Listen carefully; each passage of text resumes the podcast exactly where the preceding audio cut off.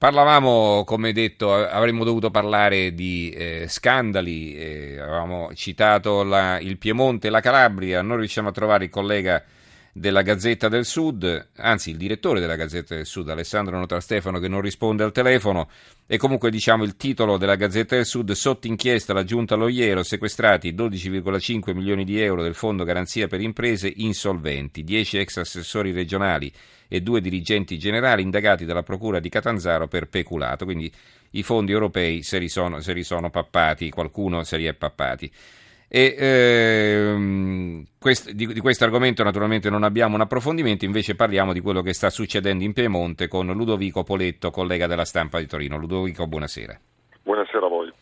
Allora, è incominciato il processo ieri alla, alla giunta Cota, diciamo, ai, agli assessori coinvolti in quello scandalo, e però ci sono anche altre novità sul fronte opposto, no? dello schieramento politico. Mm. Esattamente, direi che è un inizio settimana un po' complicato perché se da un lato è iniziato ieri appunto il processo a Cota e agli altri 25 che non hanno ancora patteggiato sempre per lo scandalo rimborsopoli, cioè rimborsi gonfiati, rimborsi indebitamente ottenuti, dall'altro lato due giorni fa il, eh, il, giudice per le indagini preliminari ha ripescato 14 nomi che erano stati archiviati nella prima fase di indagini e li ha, eh, per 10 di loro ha disposto l'imputazione coatta.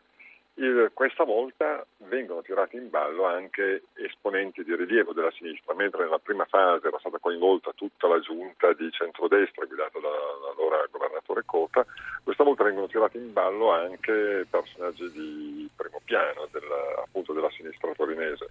C'è un segretario regionale del PD Gariglio, c'è, una, c'è un senatore, sono, c'è l'attuale eh, assessore al bilancio della giunta regionale guidata da Chiamparino e più tutta una serie di altri personaggi. E anche per loro il, eh, si ipotizza il giudice per indagini preliminari ha ipotizzato un'imputazione coatta per peculato, praticamente si sarebbero fatte rimborsare un tot di cose che non, erano, che non era possibile eh, farsi rimborsare, del tipo cibi, eh, bevande, regali, tra virgolette, istituzionali o di rappresentanza e tutta una serie di altre cose. La cosa interessante in questa vicenda è che il giudice per le indagini preliminari fissa un principio eh, che è fondamentale, che potrebbe essere davvero da guida e potrebbe fare da guida anche per l'altra parte del processo, che è questo. I rimborsi per i pranzi, cioè l'assessore o il consigliere che vanno a mangiare in pausa mm. pranzo, non possono essere inseriti a bilancio perché ottengono già una diaria giornaliera che comprende che dovrebbe appunto garantirgli la possibilità di mangiare. Questa cosa qua, se noi andassimo a spulciare adesso, vedremo delle cifre interessanti proprio soltanto per i rimborsi di pasti, da roba tipo eh, 16.000 euro, 18.000 euro, 25.000 euro, tutti nell'arco di eh, due anni. E questo Però. è ciò che sta accadendo. Se va hanno processo anche questi 10 sarà divertente perché ne abbiamo 25 già processo nella prima parte con Cota e altri 10 per cui è richiesta l'imputazione quatta, quindi 35 mm-hmm. da maxi processo eh, gigante di mafia, verrebbe da dire. Ma quindi si fa e prima più... contare quelli che non c'entrano nulla, quelli che si sono salvati? Ass- assolutamente sì, a questo eh. punto si farebbe prima perché i numeri sono davvero risibili di quelli completamente estranei, di quelli assolti, di quelli che anche appunto in questa seconda fase di analisi delle carte. Ma quali, eh, qual è la linea difensiva? La linea difensiva, ci sono più livelli. Cota, ad esempio, eh, ieri uscendo dal tribunale dove si era, c'è stata appunto la prima udienza, ha detto sono qui per esporre le mie ragioni, è un'accusa che ritengo paradossale. Sono sereno, eccetera, eccetera. È una linea del tipo eh, sono tutte stupidaggini quelle che vengono mosse. Altri hanno detto non lo sapevo, mm. altri hanno detto eh, oibò, ci sono degli scontrini che non sono miei, altri ancora hanno scelto una più cauta strada del silenzio, eh, aspettando di vedere come andavano le cose.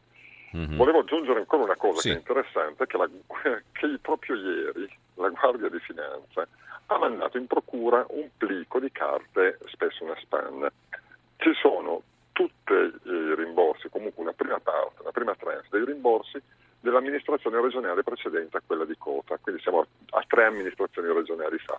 Quindi vanno a spulciare anche dietro, anche lì ci sarebbero montagne di cene offerte da amici, eh, bottiglie di champagne, vestiti, eh, tutte queste cose che ovviamente abbiamo già visto prima. Quindi chi ha governato in precedenza non, non si può sentire al sicuro, insomma? Eh, assolutamente no, stando alle mm. risultanze appunto di queste ore della Procura, stando a ciò che sta accadendo in questa settimana che mi sembra abbastanza convulsa per quanto riguarda appunto lo scandalo dei rimborsi facili uh-huh. della regione Piemonte. Senti, l'ultima domanda, la città come vive questo, questa situazione? All'inizio, Così con, eh, che so, si fa spallucci, me, ormai si allargano oggi, le braccia, ormai sono esatto. tutti uguali, eh? oppure oggi, c'è ancora mm, chi si arrabbia? che mm. ci sia, come dire, un minore interesse. Quando è esploso lo scandalo, eh, la città era, era come dire, scandalo, scusatemi il bisticcio di parola, quando è esploso lo scandalo era scandalizzata, la città era davvero scandalizzata. Uh-huh. Mi ricordo la vicenda delle mutande di Cota, che venne chiamata così, Cota andò, mi pare in America per un convegno e si comprò un paio di mutandoni verdi, un paio di pantaloni, mutandoni da bagno verdi, mettendo ovviamente in rimborso anche questo, cioè al rientro, presente la nota spese, c'è anche questa cosa all'epoca appunto cioè, tutti gridavano allo scandalo, lo scandalo per queste cose, le mutande verdi di coda, oppure i caffè, assessori che prendevano 7, 8, 10 mila euro al mese che si facevano rimborsare lo scontrino da un euro di caffè, che se vogliamo è ancora più brutto dell'acquisto eh, importante, che ne so, delle borse Witton, che abbiamo avuto alcuni casi, oppure degli elettrodomestici. Lo scontrino da un euro era veramente da pezzenti, diciamo, via. Mm. Esatto, dava veramente l'idea di ciò che stava capitando. E lì la città era piuttosto indignata. Oggi mi sembra assuefatta. Mm, mm. assuefatta. Ne abbiamo viste tante, ne abbiamo viste in Piemonte, ne abbiamo viste in Lazio, ne abbiamo viste in Campania, ne abbiamo viste un po' ovunque. E quindi mi sembra che, città, che questo senso di disagio che c'era all'epoca oggi sia molto, molto più basso. Molto rientrato. E va bene, ringraziamo Ludovico Poletto, collega della stampa, grazie anche a te, buonanotte. Buonanotte.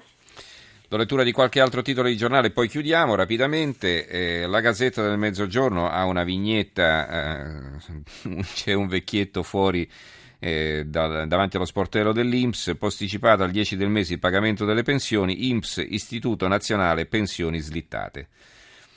Eh, c'è poi un articolo interessante perché eh, preoccupa molto la situazione in Salento degli ulivi che sono in grave pericolo per via xi, della xylella che è una, una, un batterio che arriva da oltreoceano, non si capisce nemmeno come sia arrivato eh, da noi, che sta distruggendo gli uliveti storici eh, della, del, del Salento, una terra a vocazione eh, la produzione di olivo, la finezza dell'olio eh, pugliese la conoscono tutti. Ecco.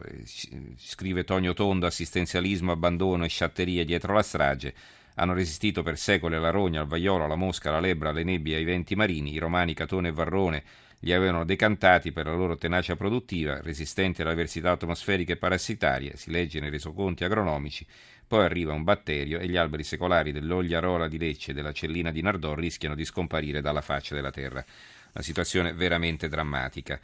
La nuova di Venezia, Canal Grande, tutti al cellulare, divieti ignorati, motoscafisti, gondolieri e piloti sorpresi al telefono. C'è una bella foto in cui si vede queste persone che stanno lì telefonando beatamente in mezzo al traffico, eh, con tutti gli incidenti che sono successi nell'ultimo periodo. Insomma, non è certo una situazione particolarmente confortante. Eh, c'è il giorno, il, la Nazione il Resto del Carlino, eh, il quotidiano nazionale, che ha una foto a centropagina, Vallanzasca, il boss mi parlò di un complotto contro il ciclista, la verità su Pantani. Sapete che Vallanzasca sembra sia stato chiamato in causa perché saprebbe qualcosa sulla morte di Pantani. L'osservatore romano ha un articolo sulle donne che muoiono di parto, madri senza speranza, intitolato L'avvenire parla del prossimo viaggio in Turchia del Papa dal 28 novembre ai confini della guerra nel segno del dialogo. Il tempo eh, dedica l'apertura agli immigrati. Eh, dossier shock dell'ONU nel 2050 un terzo dei residenti del nostro paese sarà straniero. Renzi daremo la cittadinanza ai figli che studiano e conoscono le nostre tradizioni.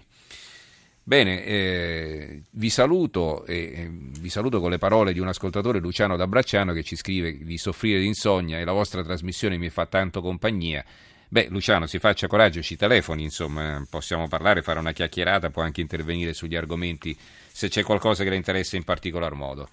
Un'occasione anche per salutare tutti voi all'ascolto e per ringraziare quanti hanno collaborato alla messa in onda di questa trasmissione. Grazie quindi a Stefano Siani che ha curato la parte tecnica, a Stefano Cunio, Carmelo Lazzaro e Claudio Spagnolo in redazione e a Roberta Di Casimirro in regia. Grazie anche a tutti voi per averci seguito. Tra poco in edicola torna domani. Buonanotte.